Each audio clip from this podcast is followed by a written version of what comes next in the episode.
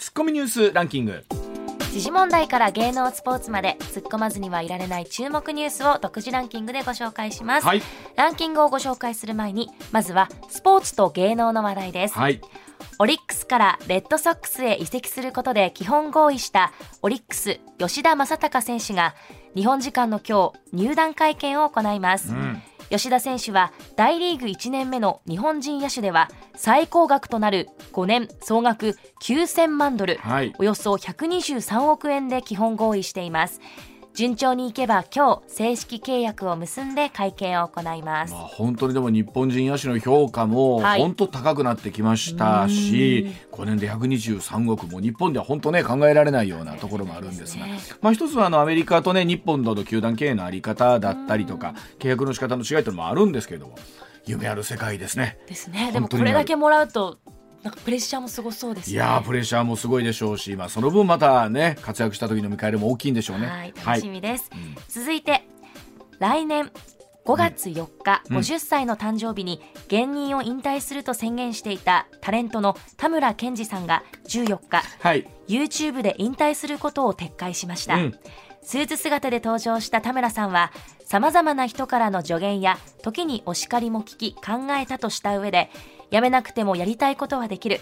いい化学反応が起こるのではとの考えに至ったそうです、まあ、本当にあの田村さんもデビューされてすぐぐらいの時からずっとご一緒させていただいてますけれどもまあ、あの今やね経営者としての顔もね焼肉終わりでまあ、あのご本人もおっしゃってましたけど別に辞めなくてもね、うん。芸人さん辞めなくてもいろんなお仕事はできるわけで,、で本当にあのさまざまな幅広いねこれからのまた活躍が楽しみでございます、ね。ワールドワイドに。ワールドワイドです。はい。楽しみですそれではニュースランキンはいグ参りましょう、まずは第5位。中国のゼロコロナ政策が事実上崩壊した中新型コロナウイルスの感染が蔓延する北京で仮設の発熱外来に長い行列ができ、ん。市民の抗議で混乱する場面がありました、はい一方変異株の脅威を主張していた政府系の専門家らは一転して安全論を宣伝し国民の不信感を増幅させています、本当に急にですねゼロコロナ政策が緩くなったとなった時に一気に今度は広がりまして今までだったら、えー何とかして外に出たいと思ってた市民の皆さんが今度は怖くてえー外に出られないと。はい何たる皮肉だということでもあると思うんですけどなんか、うん、どうでしょう。初期の頃のね日本とはまたまああのねえーこうマナーのあり方みたいなところも違うのは違うんですけども、はい。なんか本当に2点3点してるなってこうん政府の3年やり方で。前から中国はなんか止まってる感感じがするなとね。メージがありますね。うん。はい。続いて第4位。阪神西宮駅の商業施設にバスが突っ込んで通行人ら2人が怪我をした事故で逮捕されたバスの運転手がアクセルとブレーキの操作を誤った。十分減速しようとしたができなかったと供述していることが捜査関係者の話で分かりました。まあ結局車を運転するときにねアクセルとブレーキっていうのはこれ必ずまああるものなんですけどもバスの運転手さんでとなってくるとちょっとかなりか残念だなというところもありますし、ねあのなんでしょうこういうふうなことが起こらないようにどういう対策をまあもちろん本当いろんな交通機関の方なさってると思うんですけれどもやっぱりこうどれどうやったら防げるのかな。もう車の構造を変えるしかないのかな。うん構造ね、うん、本当考えちゃいますね。はい、続いて第3位。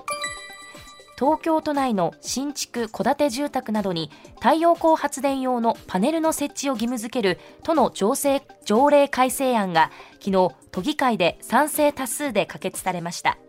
施行は2025年4月戸建てを対象にした太陽光パネルの義務化は全国初となります。これあの義務化になってくる、まあ、当然これ補助金も含めてということになってくるんですけど、まあ、あのどうなんでしょうね。これ全国の動きにこの動きが広がっていくのかどうかですよね。はい、続いて第2位は今年4月に北海道知床半島沖で起きた観光船「カズワンの事故について運輸安全委員会は昨日調査の経過報告書を公表しました。船首甲板のハッチに不具合があり船体の揺れで開き高波で海水が流水して沈没したとする分析を示しました、まあ、本当あの痛ましい事故だったんですがその甲板の先にこのハッチがあって、はい。でここがどうも緩かったと、で船体が揺れた時にそこでパカッと開いてしまってそこに水が流れ込んで、まあ、結果船が沈んでしまったということなんですけどこれ3日前に、はい。え検査を出している時にはそれで安全というか OK が出たんですよね。でその時にじゃあ果たしてそのチェック体制で良かったのかということですしもともととはいえ根本的にあの天候の中で、はい。えー出航したことは本当にそれではどうだったのかいろんな複合的な要素で重なってしまった悲しい事故なんですけどこれ本当亡くなった方の命が返ってくるわけではありませんからね。はい、うん。続いて1位は政府は来年度予算案の防衛費を過去最大のおよそ6兆8000億円とする方針を固めました。また自民党と公明党は昨日開いた与党税制協議会で防衛費増額の財源を確保するため法人税所得税、たばこ税の3つの税を増税する方針を来年度の税制改正大綱に盛り込むことで合意しました。まあ、本当昨日の段階まではですねもう増税は絶対させないぞっていう自民党の党内の声とえーそれが何としてでもっていうところとあってですねあの、まあえー増税反対って言ってる人たちのお声を聞き入れたという形になってここに落ち着いたということなんですけど、本当にこれでいいのかな、そんなことも含めてこの後石谷さんとともにお話ししてまいります。上泉雄一のエーナーではあなたのメッセージをお待ちしています。ニュースについて言いたいことはもちろん暮らしの中で感じたいろんなことぜひ送ってください。メール uwa.mbs1179.com ツイッターでは「ハッシュタグエーナー」をつけてつぶやいてください。時刻6時26分回りました。ここからは石田英二さんでございます。石田さんおはようございます。はい、おはようございます。はいよろしくお願いいたします。まあ、この後前田さんが歌のない歌謡曲で、グアムの事情も、うん。コロナ事情も含めてあるでしょうし、一方は中国は見ると中国は見るで、えー急に急に緩まった、急に緩めたらね。そらああなりますわね。で、ゆる、あなんちゅうの、こう、厳しすぎじゃないかと怒ってた人たちが急に緩まったら、うん。怖いから家でじっとしてるそうそうそう。えで今度はみんなが外に出なくなるという。う。なんかよくわからん。いやでもそらもう何10億を超えてるんですか、中国は。そうそうそう。ね。何人かかってるかすらもう感情してへんから。ですよ、ね、もう分かれへん。ねあのなんか一つはあの例えばゼロコロナっていうのは考えによっては一つの大きな社会実験だったっていう人もうんうんいらっしゃって、うんどれぐらい封じ込めるのか、だからあのゼロコロナでずっと上海なんかね、ん。ずっと家におれとはい。言われてた人がもう出てええよって言った瞬間に、うんみんな行った先が市役所やねんから。ああえそれは離婚届あやってられへんなってどうしようねん。はあ、深刻ですね、それは。そうでしょ、だからね。これも社会実験やでこれね。わあ。あの危機いやでもおっしゃる通り危機っていうのは夫婦を強くすることもあれば、うん。あこの人こんなんやなかったのにもそうそう。あるじゃないですずっかと家に四六一応ずっとおんねんで。これはいくら好き？どまあ長くなりそうですね。これ。はい。はい。えーではこちらの話でございます。さあ東えー政府が東京圏から地方へ移住年間1万人を目指しているそうです。政府の新たな地域活性化策デジタル田園都市国家構想の総合戦略案14日判明しました。2023年もう来年ですね。から27年度の5年間に実施する施策や数値目標を明記するそうです。重要目標に2027年度から東京圏から地方への移住者を年間1万人地方での企業を2027年度におよそ1000件などを掲げました。岸田総理をトップとする会合での議論を経て年内に閣議決定するということなんですが。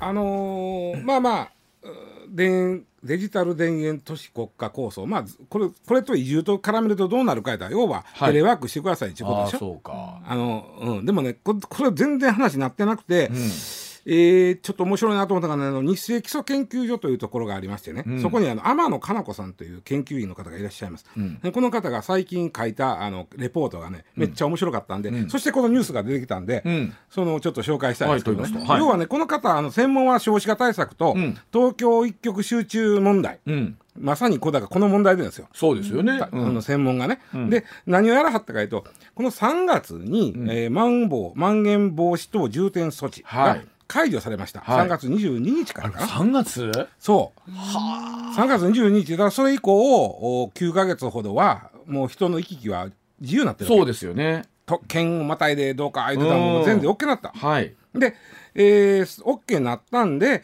それ以降都道府県間の人口移動がどうなったかというのをちゃんとそれは出せるんですよ、はいはい。あの住民基本台帳人口移動報告っていうのがそうかそうか。毎月出てるんで。る。なるほど。それを細かく分析していけば出せるのね。確かに、うん、でもう一つがこれが面白いのが特に地方からん。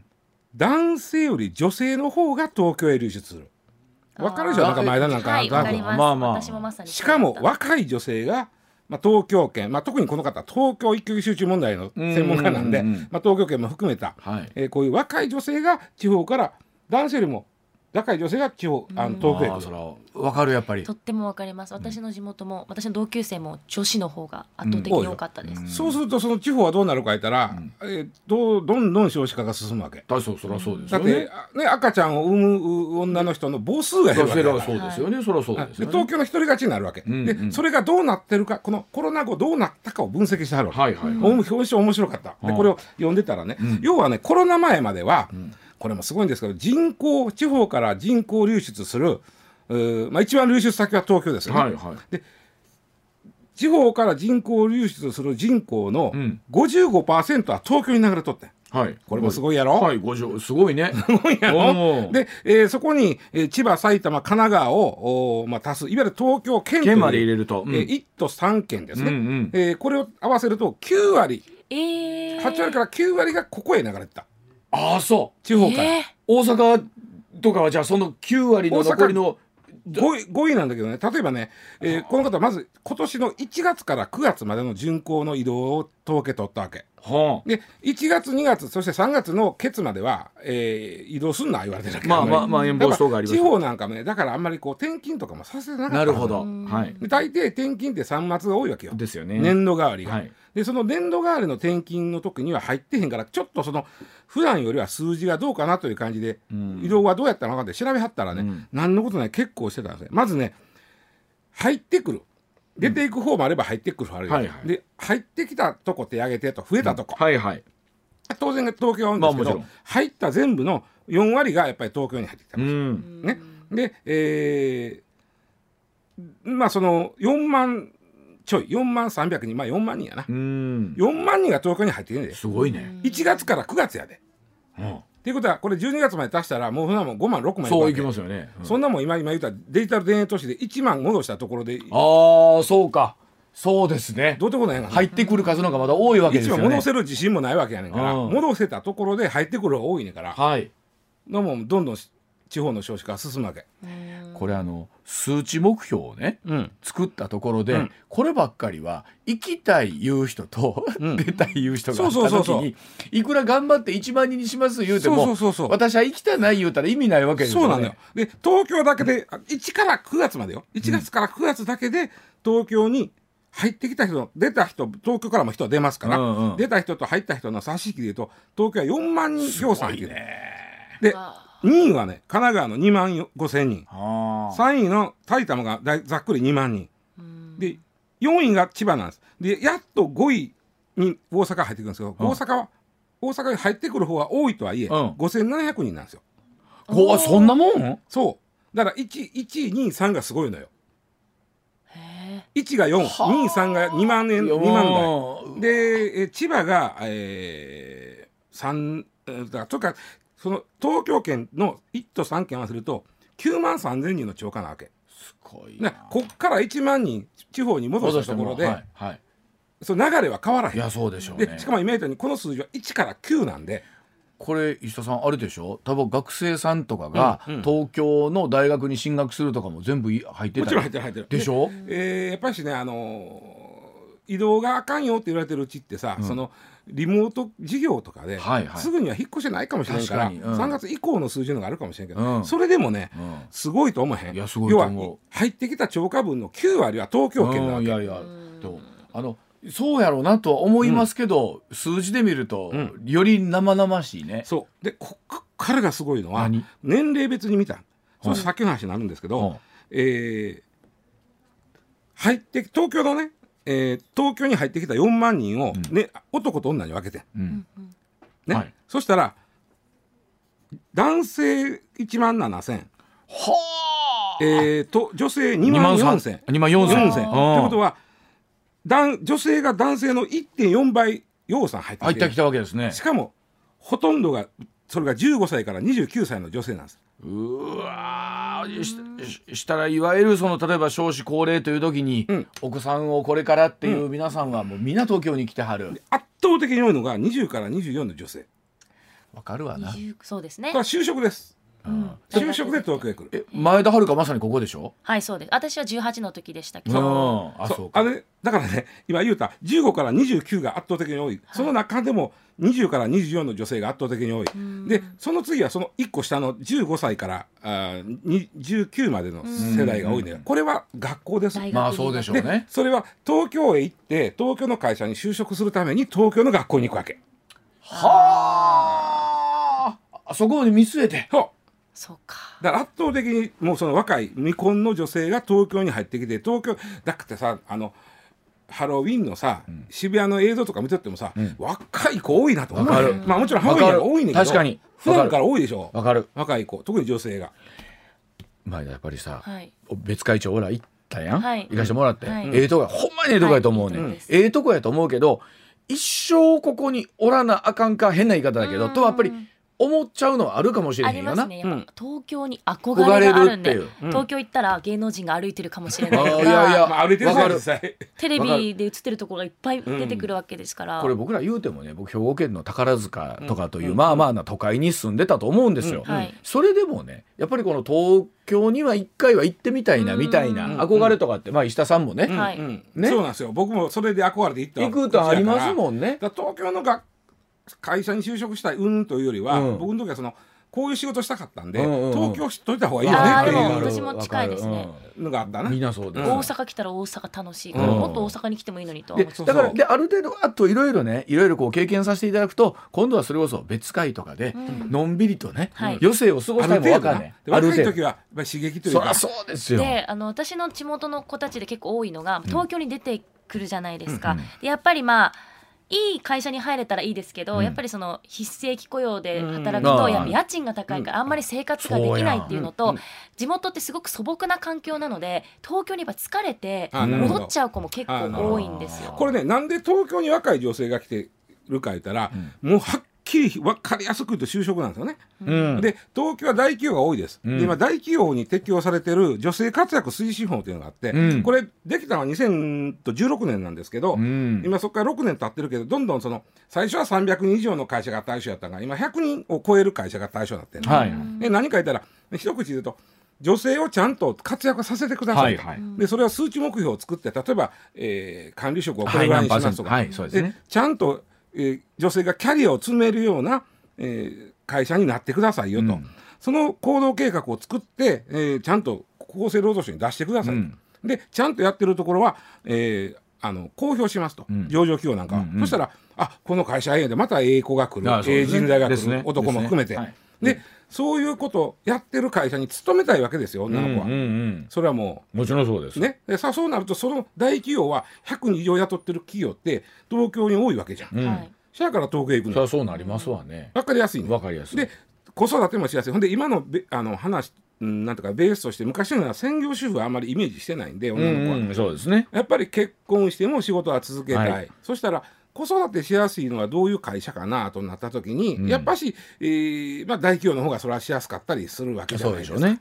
そうするとその子も含めて東京へ来るわけ。うん。でね、えー実はあの面白いこの人のねデータ見てると面白いのが今度は出ていったうん。出ていった方が多い、うん。えー都道府県。あととはないな。道府県ですねはいはいはいえー、37あるんですつまり増えたのは10だけなんです。まあそうですよね。ででそのうトップ3がすごくって下の7なんかちょっとしか増えてないけどね、はいはい。まあ、それでも10は増えてる、はい。流入が多かった、はいそうですね。出ていったとこが多いのは37あるんですよ。そうですね。そのうちの30はうん。女性の方が出ていった。あーこれすごいやろ。何？やっぱ女の。うん。まあざっくり言うとうんそうですね。そうやな。でね男性に比べて女性の出ていく時にね男性に比べて女性が男性の1.4倍出ていってるんですね今これうん。調べたら、うん。でコロナ前は1.3倍やってん、うん。っていうことはコロナが経て女性が流出する割合が増えとるわけ。はいはいでこれはまあ0.1やから、うん。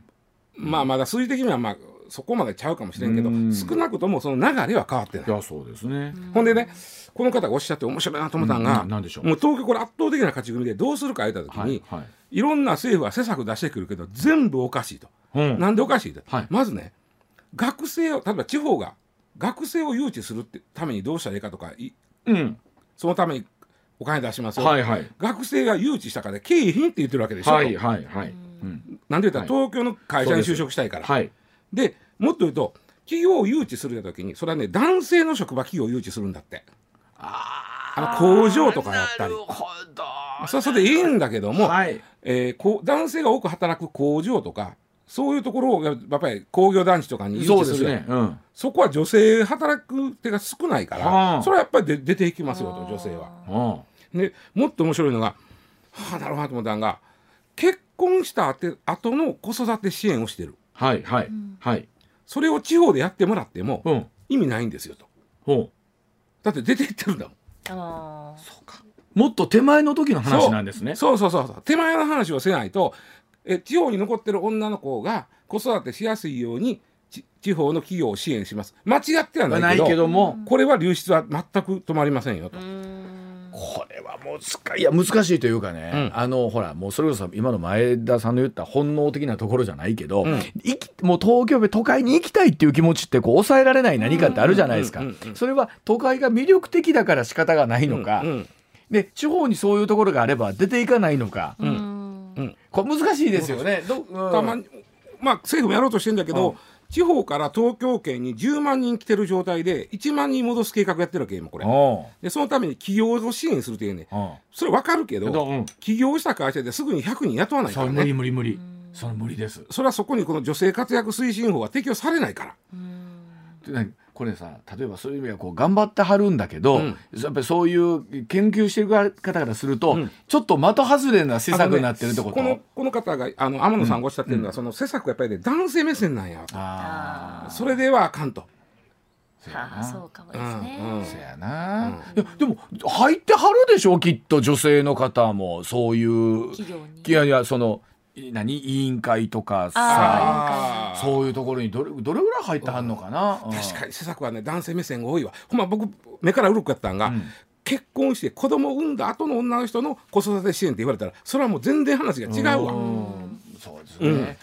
何もそうなってくるとですよ。行き着くところ何？もう東京へは行ってはいけませんどどみたいなところにね。東京23区かな大学を新設したらあかんみたいなのあったんだよ。あの入れ新設っていうかその入学者を増やしたらあかんってあったけあかとかっていうのど外はかめへんだから、うんいくらでもまあそうですよね、まあそれでいて東京都は太陽光パネルをつけるのを義務付けると、まあまあそれとまたこれ未来の未来人口はもう東京は圧倒的な勝ち組なこれで見えとんの。いやでもなんか増える一方うんかといって本当にじゃあ1万人をねやっぱり元に戻っていただくっていうこともせなあかんせなあかんけどけどもどうやってするとか理想なこと言ってるから、なるほどいやうん、どうすんのやろな。ほんまにそうですね、うん。何かがちょっとずれてるのかもしれませんね。はい、では続いていきましょう。6時43分です、えー自衛隊施設に建設国債を活用ということでございます。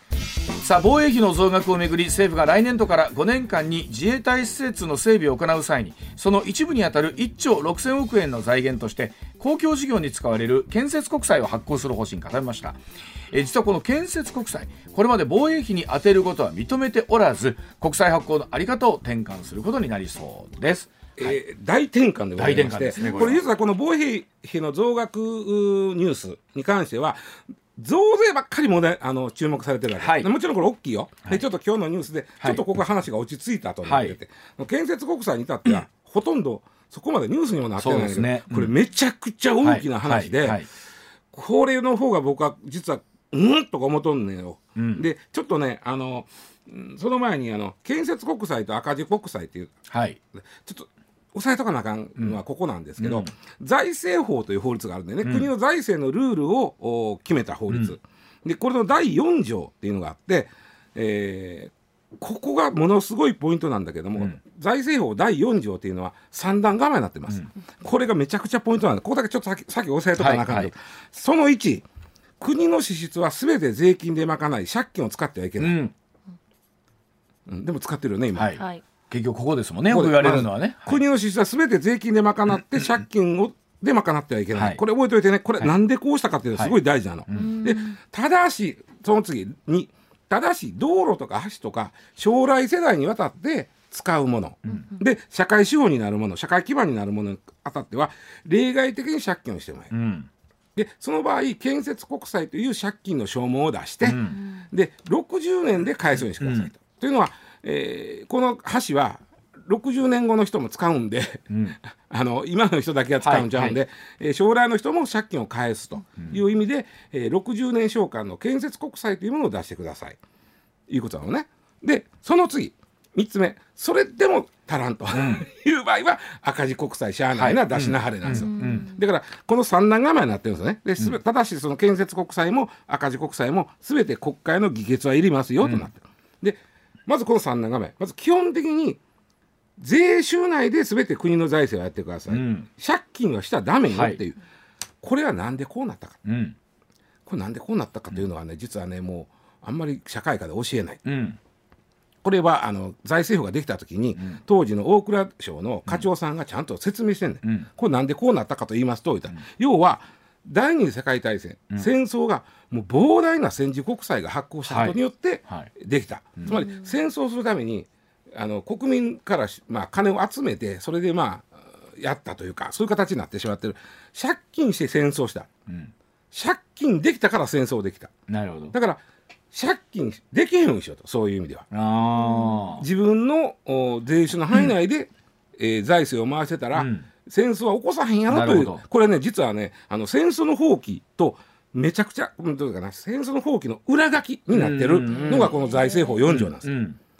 うん。そう。なるほど。ここがめちゃくちゃポイントなんです。うん。でけんだから建設国債の時もそうは書いてへんねんけども、橋とか、うん。えーまあそそんなんはまあ道路に使うのはいいけど、やっぱり防衛施設に使うとなると、うん財政法の趣旨からずれてくるやないかというのがなるほど。これこの話誰も今せえへんのがすごい気持ち悪いの俺。えっとね、この間ね、あの、でも高橋さんはあれ、月曜日の、うん。特番の時にね、金曜日の特番の時にちょっとおっしゃってましたけど、だからいくつか理屈をつけて、うん。うん。えっ、と、使えるようにしてるわけなんですよね。そうそうそうそう、ただあの防衛施設に関してもなんとなくね施設やねんから、まあ自衛隊の人が住むとこやねんから、まあ、60年ぐらい持つねんから、ん橋や道路と同じ考えでいいやないかとうん。うん。いうのもあるかもしれんだけども実は福田赳夫さんはい。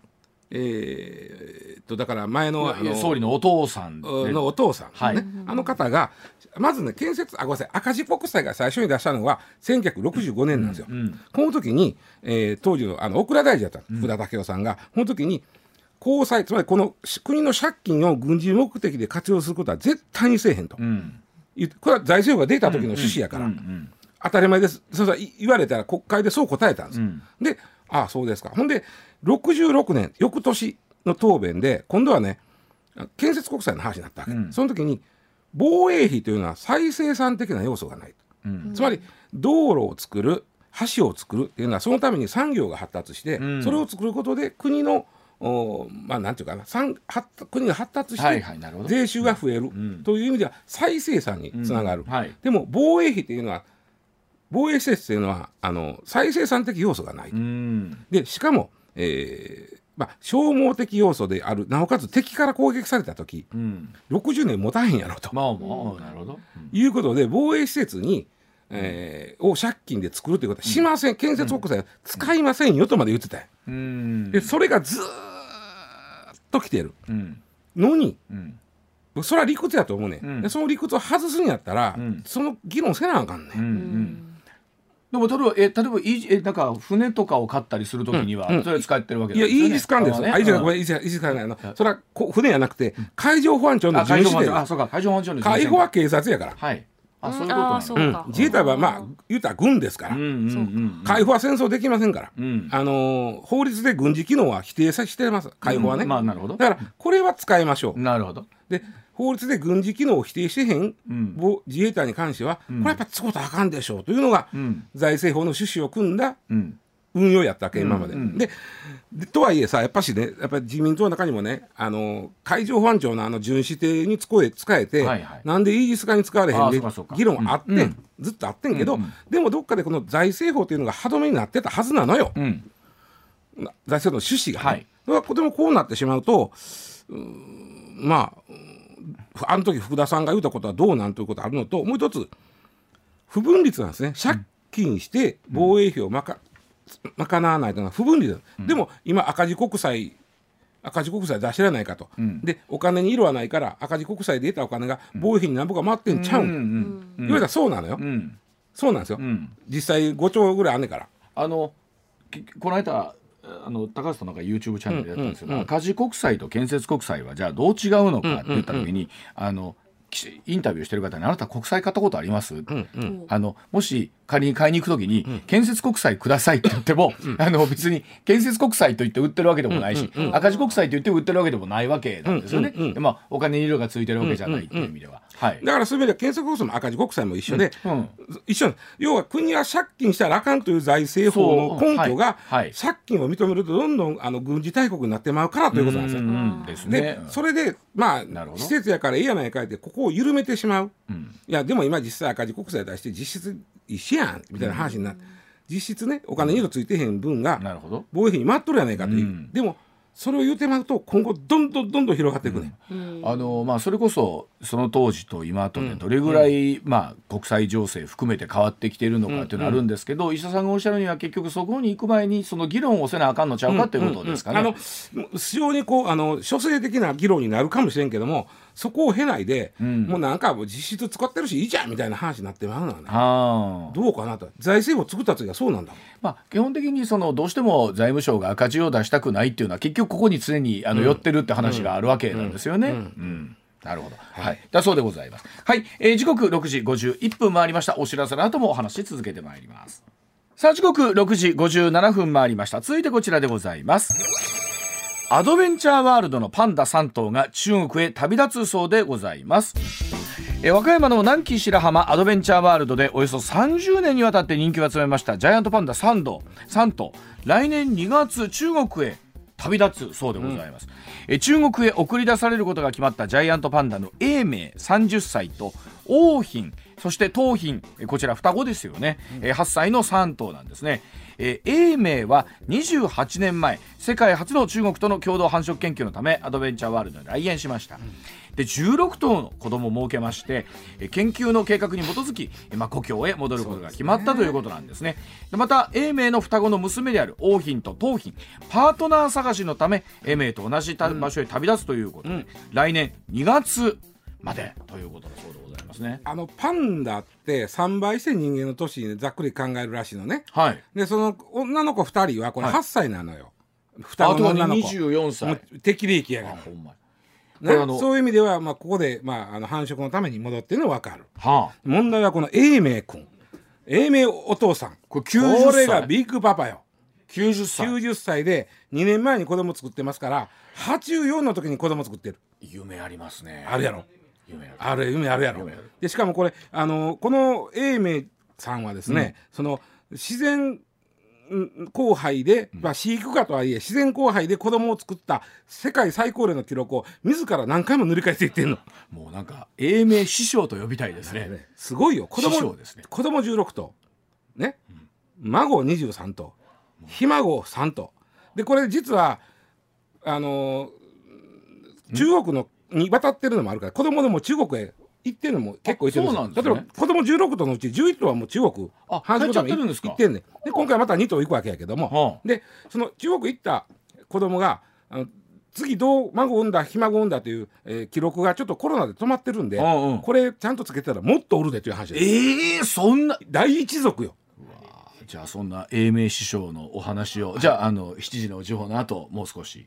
えー、すごいなそう。この王浜桃浜は確か向川アナウンサーはあのアドベンチャーワールドで名前を投票して決めましょうの時にうんうん。なんか投票してで選ばれたとかって言ってなんかバックヤードツアーに当たったって言ってい。い。ろんなことやってはるな。いやめちゃくちゃいろんなことやってます。まあほんでね、はい。このまあ永明がすごいやん、うん。何せ30歳で、えーまだまあまだね1日1 0キロぐらいささくうらしで10キロさやっぱせたげる食べなあかんねんな。そうやん食やっぱ食が落ちたらあかんただね面白い。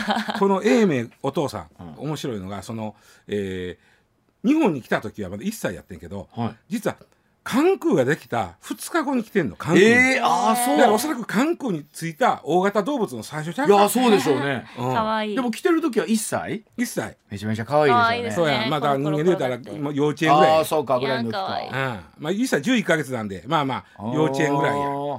ほいでそれがやな。ほんで来た時はね元気なかったんでああそう。あ中で飯前ま食よれへんででまあちょっとね環境に。でそれはね面白いなと思うんだけどねやっぱり来たらねお客さんすごいじゃない。パンダまあもちろんもちろん。はい。そしたらこうええもんくはリンゴとかさ、はい。なんかお団子でもちょっとええやつ作って、はい。なんかお腹壊しようねで、はい。こう食いよれへんな食いよれへんでと、で、まあ、上のもの全部ねその頃はそういう餌やってんて、はい。ほんでどうしようでねこれやっぱりこうパンダやから、ん。竹こう竹だけでええんちゃいますか。竹がでで竹中心にしたらもりもり食い出して。あ俺で元気になってでうん。しかもねここの英明は最初大事にされてるから、めっちゃええ竹食わしてんね竹の美味しいとこ。だああなるほど。あからねまずい竹食いよあー。贅沢な。ほんで今英明も含めてアドベンチャーワールドの竹は全部岸和田から行ってるのよ。ああそうなんですか。へええ岸和田が山があってその山にアドベンチャーワールドの人が毎週借りに行ってあのトラックに積んで持って帰ってくる。ああそう岸和田の竹なかったらこれ分からへんだねこんだけ子供できたかどうか。あすごいな。んか岸岸和田の竹もあやかりたいですね。1か月に2トン岸和田の竹持って帰ってんで竹っても笹やな。まあ笹ですね。竹のここの筒の部分はいらんから。あ笹の部分ですね。だからこの何だかな河野山あるところの、らあの笹らしいねんけど筒ばっかり残るからこれを筒を利用してなんかこうものを作ろうみたいな発想になるくらい筒がみ幹が余るこれで英明師匠はお帰りになった後はどうなるんですか？おそらく研究対象でしょうね。だからまあ余生をゆっくり送らはんねやろうけども。あそう。まあそんな無茶苦せん。そうもうそっとしといてあげてほしいな。そうやね。もうマスター思ったね。食欲なくなって今1日1 0キロから2 0キロしか竹食べへんから 食いすぎや言うねん。でこれえっと王品桃品ちゃんは向こうに帰ってまであ繁殖に入ってお婿さんを。もうってそうそうそうででもそれはもう中国のパンダですもんね。ね、そもそもこれ全部中国の中国のパンダですもんね。ええ。まあお借りしてる形になってるんですもんね。レンタルしてたの返した。ただね僕ほんま思ったんやけどあのこの子らがおったから僕らは上のなんか何や今頃言うとんねんみたいな。あったやんいやありました。一匹までぐらいで大騒ぎしやがって。あるある。こっちは三ねで30匹から生まれおんでみたいな。それは全部英明師匠のおかげなんです。師匠この師匠のおかげなんです。50頑張ったな。頭ぐらい子供16頭産んでるから。これもう見送りに行かなきませんね 我々。ニュースになると思うね来年の2月そうですね。3月はこの別れる時のこの飼育係の人の。あそうやー悲しい。そうだって30年いたらもうそんな。韓国の歴史と一緒やで夢ある夢あるというか、まあね、うん。はい。だそうでございます